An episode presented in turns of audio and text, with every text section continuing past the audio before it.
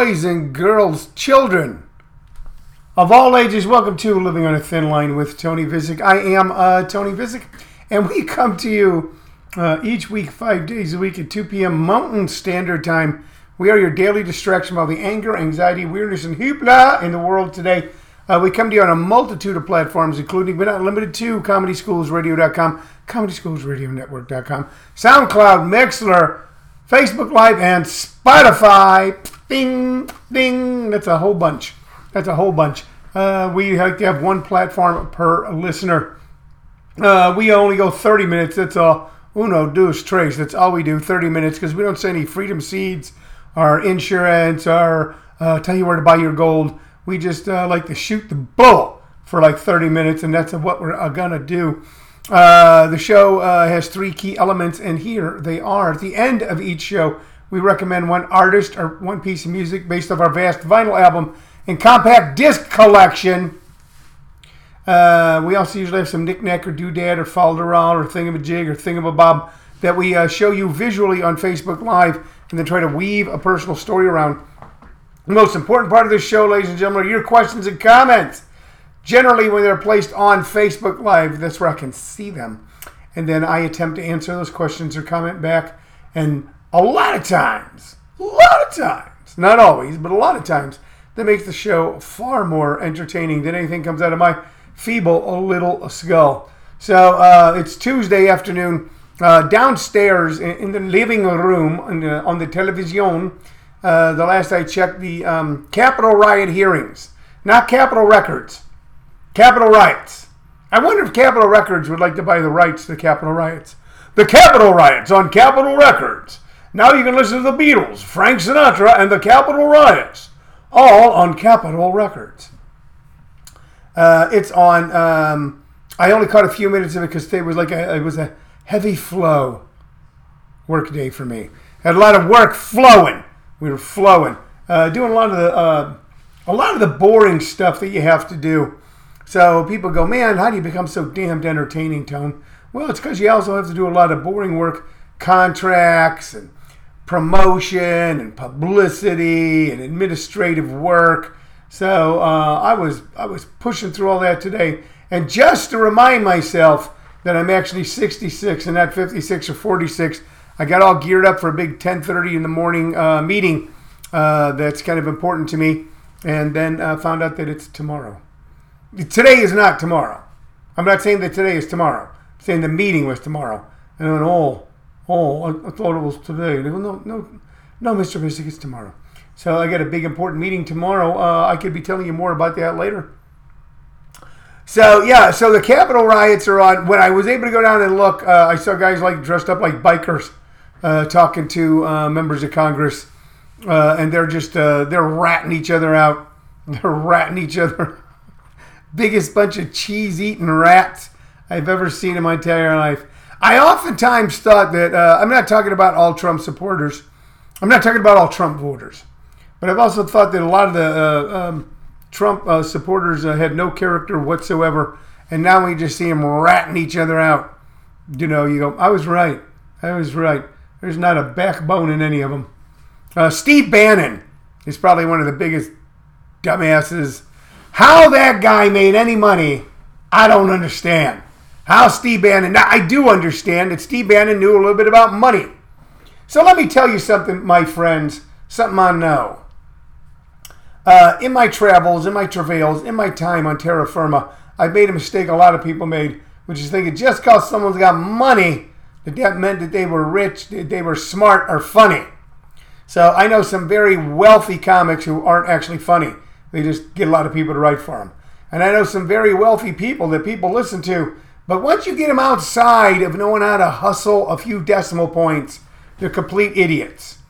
They couldn't find their ass with a. Uh, they couldn't tell the difference between their ass and a hole in the ground. And I think that's the case with Steve Bannon. He sure doesn't know how to uh, control his uh, food intake or how to dress. But he knew how to package deals financially. He'd worked on Wall Street for a while, I think and he packaged deals in Hollywood, and that's one of the reasons he hates Hollywood so much because probably deep inside he wanted to be James Dean. He wanted to be a movie star, but the best he could ever do is be a uh, money huckster and he put together uh, financial packaging deals. One of them being for Seinfeld, and that's one of the great agonies and sorrows in human history. That when you watch Seinfeld, when you watch Seinfeld, any money is being made off of it. A little bit of it is going into pockets of Steve Bannon because he was a uh, financial packager, putting groups of investors together and putting together deals to get projects done. And one of them was for Castle Rock Entertainment. Rob Reiner's company, because that's uh, one of the companies involved. And he made sure to cut himself off a little piece. He made sure to get himself a little piece. So that's where his dough comes from. His come, doesn't come from being creative or intellectual or bright or a deep thinker. It's because he knows how to put a couple things together and it made him wealthy. But when you listen to him talk and when you look at his actions, you realize that this is um, like many bullies.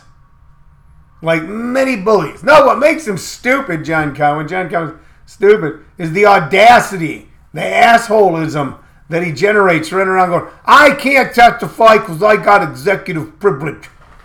That's why he wouldn't uh, uh, testify before Congress. He says, I can't testify because I got executive privilege. And to show you how spineless this bunch is, this was one of Donald Trump's biggest supporters. This was Donald Trump's hype man. This is the guy that every time Donald Trump, he went, That's right. That's right, boss. You know what I think? I think maybe I would like to be president. You go ahead and be president, boss. You're the best, boss. Yo, funny, boss. He was a hype man. He was his umbrella man. He was his body man. Running around behind him with an umbrella. John Cowan says it was worth a shot. I know, man. I know. and and just the other day, Donald Trump goes, "I'm going to waive executive privilege for Steve Bannon," and everybody's going, he didn't have it anyway. I think those two liked each other because they're older men with good hair. Now, I'm going to, I will always give older men with good hair the shadow of the doubt. My friend John Cowan, he is a silver fox, the one who said it doesn't make him stupid. So I always give him the shadow of the doubt. In John Cowan's case, I'm glad. I'm an older man with good hair. So when you first see Steve Bannon, you go, hey, maybe we're related. Or you see Donald Trump oh, he's got hair just like me. That ain't enough to vote for the guy. I think what they both have is a, a deep love of uh, deep fried donuts in the middle of the night. They both make Elvis Presley look like he was emaciated towards the end of his career.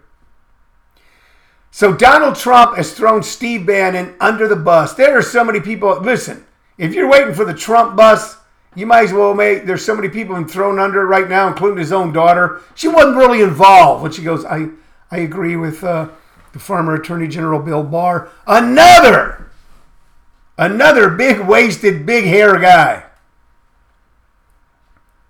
They should change the name of the Republican Party from the down. If they want to cleave off a just Trump supporting party from the Republican Party, they should call it the. Uh, uh, uh, fat ass, fat ass fine hair party. The fat ass fine hair party. Donald Trump said, I'm going to waive executive privilege. People, you know, you didn't really have executive privilege to give him, but I'm going to waive it anyway. Well, you didn't really have it. Now Steve Bannon goes, all right, I'll testify. And Congress go, too little, too late. Too little, too late. Mess with the bull, you get the horns. Champ de Blasio says, Come on, Tony. Trump looks like a fucking cartoon character with that hair. Bannon does have good hair. All right. Okay. You know what? To each his own. To each his own. Uh, I'm not going to argue with you, champ, about this. This is not anything I'm going to I'm going to thumb wrestle anybody over. Come on, let's thumb wrestle. Champ says uh, Bannon has never looked like he had a good shower. Every time I see him, he looks like someone. Now this is a quote from a listener, uh, but I don't disagree with it had to take a shit, had to take a shit and decided not to go to the bathroom. and John Cowan says the Republicans should make Mitt Romney shave his head. I think if Trump supporters, you know what? I don't agree with almost anything that Mitt Romney um, says since he became, since he decided to run for president. He was a, a darn good governor of uh, Massachusetts. I'm not. I have voted for Republicans in the past. I'll have a hard time doing it anytime in the near future. But uh, uh, since Romney had to play to that base, since Romney was the guy who put through something called Romney Care in Massachusetts that became one of the uh, models for uh, uh, Obamacare, and the way that he uh, just pandered that base by fighting against Obamacare, which, by the way, saved my life and members of my family a number of times.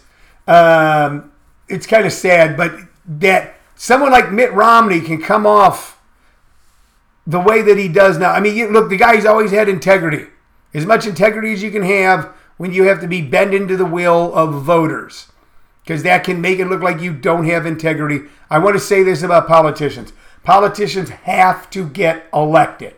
And sometimes that means having to bend to the will of voters. Because we are pains in the ass when it comes to that as voters. We are pains in the ass. If you don't agree with everything I say, I'm not going to vote for you. If you don't agree with everything I want, I'm going to vote for you. Politicians have no spine. No, a lot of voters have no spine. A lot of voters, because no, with the spine, I don't know if you ever looked at a spine. People, they ain't got no spine. I don't know if you ever looked at a spine, but it's curved and it allows you to bend. It allows you to sway. It allows you to go forward and backwards. So it's oftentimes voters that don't have a spine. That being said, uh, Mitt Romney, it's taken a lot of balls. Right, what Mitt Romney's doing has got a lot of balls. But uh, Liz Cheney, how bad is Donald Trump? He makes me like Liz Cheney. I never liked Liz Cheney. I didn't like her father. I didn't like her father, you know, years ago when he was in the Nixon administration. Right? But I like Liz Cheney. And if I lived in Wyoming right now, I would be voting for Liz Cheney. But I don't think too many people in Wyoming are. There's not that many people in Wyoming anyway. Six or seven people get together after uh, fiddling with cows and go, hell, we got to vote. Get off that cow. We got to go vote. Uh, so um, I like Mitt Romney. I love Liz Cheney. Under normal circumstance, I wouldn't vote for them. Um, but uh, you put Mitt Romney against anybody in the Republican Party right now who's going to run for president, including Ron DeSantis. Uh, Jawohl, Ron DeSantis. Ron DeSantis is down there, and if you're a company and you don't agree with him, he will punish your ass. You talk about taking away your freedom of speech. Oh, really? Oh, really? You don't agree with my decisions? Oh, look, I'm going to fuck, fuck with your taxes. Uh, uh, uh. You don't agree with me? Surprise, surprise, surprise. I'm taking away all your tax breaks. Between Donald Trump and Ron DeSantis and Mitt Romney, if I was a Republican, I would vote for Mitt Romney in a heartbeat. Uh, Jello Johnny says Russia. Jello, uh, Johnny Jello. I always call him Jello Johnny. It's Johnny Jello. Says Russia is threatening global nuclear war and all we seem to care about is a Cheeto that's out of office. He will take, I will take my corpse well done. So it goes a little further than that, you know, as uh, people like, um, I'm not going to speak for John Cowan. I know John Cowan, he's a good guy. But uh, it takes people like me and possibly John Cowan and others who got so flipped out over liberal political correctness well, the liberals won't let us use nasty words about other races of God. Once again, I'm not speaking for John. See, the liberals are making it so, oh, well, wait a minute, we got to see a lot of people different colors on TV. Wait a minute, if a man's wearing a dress, we can't get out of the car and kick his ass. Ah, I'm tired of all this political correctness. It took that kind of fear for us, for a lot of people, to vote for people who are now actually taking away our civil rights. We have a bunch of resentment grievance freaks in the Supreme Court and in Congress that they didn't just take away a, a woman's right to choose, they are undoing the concept of the right to privacy. And a lot of the freedoms that you have. If think about this, think about if a liberal governor did not like the stated policies of a company, And so he went to his state letter and said, listen, they've had these uh, tax breaks for a long time, and not because, uh, and not because, um, not because uh, uh we uh, we uh, need the money, and not because um, they shouldn't have them, but because their their policies and their statements go against what we're trying to do we're gonna uh, we're gonna start fucking with their pocketbook. Republicans would go insane if Gavin Newsom went. You know what? I don't like uh, Disney's policies, so I'm going to be start shutting down a lot of the tax breaks, and a lot of corporations and companies get tax breaks because uh, the people of certain states and legislatures and politicians and governments go, we want to foster a business environment in our state. We want to grow business. We think this is a good business. We give them tax breaks, tax credits, etc. If a liberal did that, Republicans would be losing their mind. But that's what Ron DeSantis is doing. You talk about you talk about throwing a wet blanket on free speech. Yet he's the guy who wants to be president. Uh, Champ de Blasio says, I don't particularly care for Liz Cheney's policies. No, I don't either. I don't either. But it here's the thing you got to start getting to. I think. Maybe. I don't know. All right. I don't want another conservative Supreme Court justice in the mold of Clarence Thomas on the United States Supreme Court. And if we elect a Republican president or a Republican Senate, uh, it becomes a Republican Senate next year, a Republican president, we're going to get that. And you will see rights, you will see reasonable rights taken away. And uh, it's already in a breathtaking fashion, in a breathtaking fashion. These are people who, if you followed it for years, they do, it's not that they don't like abortion; they don't like the 20th century. And I've heard them come out and say it. You're talking about elected people that really believe that it's going to be a good idea to push us towards a nuclear war because it's in the Bible. It's in the Bible. We're, lear- we're living during the times of revelations. And we have to do what we can to move it towards that because then God's kingdom will be here on earth. So let's get everybody pissed off throwing nuclear bombs at each other. That's who some of these religious elitist fanatics are. Uh, but you look at someone Liz Cheney with integrity, or you look at Mitt Romney with integrity, and go, maybe for the good of the country, I'm going to pick someone who will stand up to their own party, stand up to their own donors. I don't know. We'll see. I mean, if the if the if the alternative was was uh, uh, so horrible, you'd have to take a look at it. Um, John Collins says, "Come on, Disney was living tax free in Florida forever. Democrats love to tax big corporations." And Disney is one of the biggest. Yeah, you know what? Here's the thing: you've got Ron DeSantis running against Mickey Mouse and Donald Duck and Goofy. You talk about Goofy, and no one was complaining in Florida about a lot that Florida, a lot of the uh, uh, the uh, legal rules, the business rules that were governing Disney, Disney World Jesus Christ, they did backflips that anybody would build anything down in that swamp when they put in Disney World. In that huckster state. They were doing backflips at Disneyland. Disneyland would think about building a second theme park in Florida where it brings countless jobs and countless people and countless revenues and people from all over the world, tourism, tax dollars. They were happy. It changed Florida from a bunch of hillbilly. When I lived in the Midwest, we used to say, you'd say, hey, whatever happened to so and so? Because he was passing bad checks. Where'd he go? Oh, you know where he went. He went to Florida. Every shameless two bit trailer park hustler in the Midwest who's got a warrant out for his arrest, oh, he's hightailed it down to Florida and lived in that piss swamp. Now, Florida was getting a lot of unfair tax benefits. I mean, if Disney was getting a lot of unfair tax benefits in Florida, that's one thing. But no one brought it up in Florida till they came out and said, we do not support Ron DeSantis's Don't Say Gay bill. Nobody. Nobody. Nobody. Nobody. Nobody. Bibbidi bibbidi bop. Bibbidi bop. Uh, Champ de Blasio says, I will say this about Liz Cheney. If you get into a fight with her, you better pack a lunch. She's a stand up guy. She is a stand up guy. She is that. I, you know, I'm not making. There's no gender being made fun of here. Johnny Jello, I got it right for the first time in the history of knowing this very funny young guy. Johnny Jello says, I think we should take Lewis Black advice and vote for a dead guy.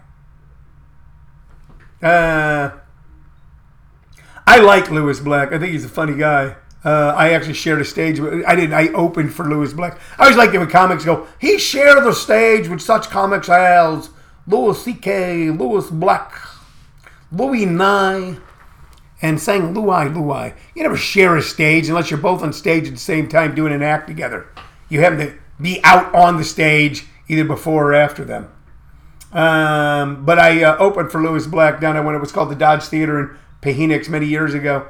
Um, but I never really viewed him as a great. Um, he is a he was a playwright who thought maybe you know he could do stand up comedy as a way to maybe support himself while he wrote his plays.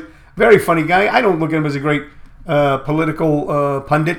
He's just somebody who could um, emulate the uh, populist rage, the uh, rage of the impotent, as I often call it, that a lot of people uh, feel. Uh, John Kahn says, "You mean like Amazon?" I don't. You know, look. I mean, we could get we could go down that rabbit hole all day. You mean like Amazon? No, I don't mean like Amazon. I'm talking about one particular thing here, John. I'm talking about Disney was Christ come down off the cross to the state of Florida till they came out and said, you know, we all most of our employees and shareholders are opposed to this. Don't say gay bill. So we're going to say maybe uh, Governor DeSantis you shouldn't sign that. And then he went, oh yeah. Oh, yeah? You think I'm being mean to gay people? Wait till you see what I do to your duck. I'm going to fuck Donald Duck. In that particular instance, we've seen something. Uh, um, I'm telling you, I'm telling you, you know, uh, as we all choose up sides here, everyone saw us, we're all choosing up sides, we're all in our respective trenches one day we're all, some of us are going to look up and go, all right, I like my side, but the guy who's running this particular foxhole is fucking insane. So, uh, uh, my lawyer must be concerned about the uh, tone and tenor of the show because he just threw in a total non sequitur. It makes sense. He goes, I saw Ann-Margret on the street in Vegas one time. Uh, I shared it with her. yeah, yeah. Boy. You know what? You know what? I would, I would. You know what? I'm gonna, I'm gonna give you a pass on that one, Lauren. I'm gonna give you a pass on that one.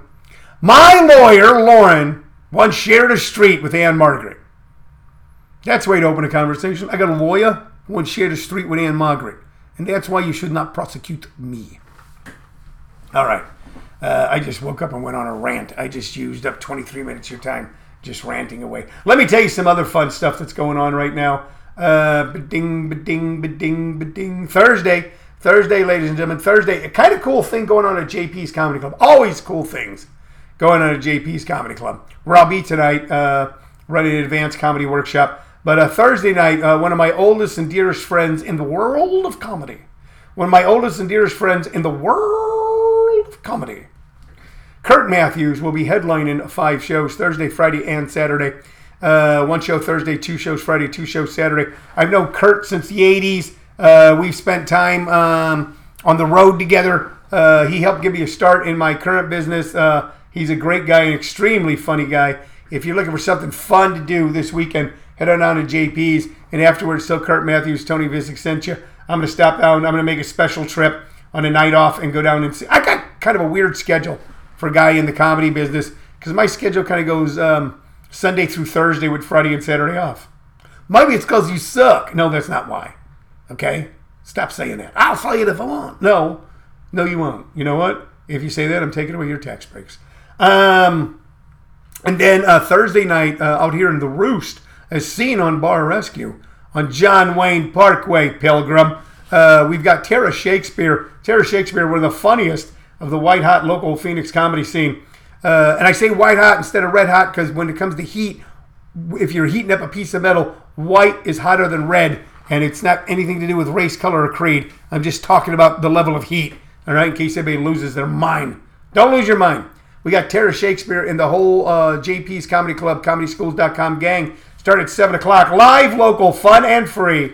Always fun at the Roost. And then Sunday night, Sunday night, I will be back. I, will be at the Roost on Thursday. I'm going to be at JP's on Friday. Sunday night, I'm going to be at JP's where I am hosting the funniest comic in the Valley, round five. We're getting down to it now. We're picking our semifinalists. If you're in the greater Phoenix area looking for something to do on Sunday, besides go to church and go to a drugstore, and that's about all there is to do in this heat. And if you got in this heat too long, you will definitely be praying to God and then going to a drugstore to get medicine for heat stroke. Uh, don't do any of that. Come into the nice, cool environs of JP's Comedy Club and check out the funniest comic in the valley. You got all that going on for you. Um, my, I'm almost out of time. My, I'm almost out of time. Don Shell said, uh, I shared Busch Stadium with Stan Musial. Yeah, yeah, yeah. You know, um, I once shared a Staples Center with LeBron James. Me and LeBron. Me and LeBron. Um, okay. So uh, let's get to the music. I always promise that at the end of each 30 minutes that we will um, recommend one artist or one piece of music of our vast vinyl album and compact disc collection. I hold here in my hand, ladies and gentlemen, an incredible LP that comes to me courtesy of my, uh, I say my stepdaughter. She's my daughter, Stephanie. Okay, Stephanie uh, from her record collection. Uh, she's uh, lent out some of them. This is you can't see it on Spotify or any of the um, the podcast, but if you're looking at Facebook Live, this is Chuck Berry's greatest hits featuring Memphis, Maybellene, and Johnny B. Goode. Now, I don't know exactly what year this LP came out, but it is on Chess Records. So this is an original, man. This is an original. This was put out mm, from Chess that gave us so many great early rock and rollers and blues musicians. This is a Chess LP. It's got the Chess logo on it. All right. Almost legendary as Sun Records. Chuck Berry's greatest hits. It was a repackaging of Chuck Berry's music. And just to give you an idea, this isn't all of his hits.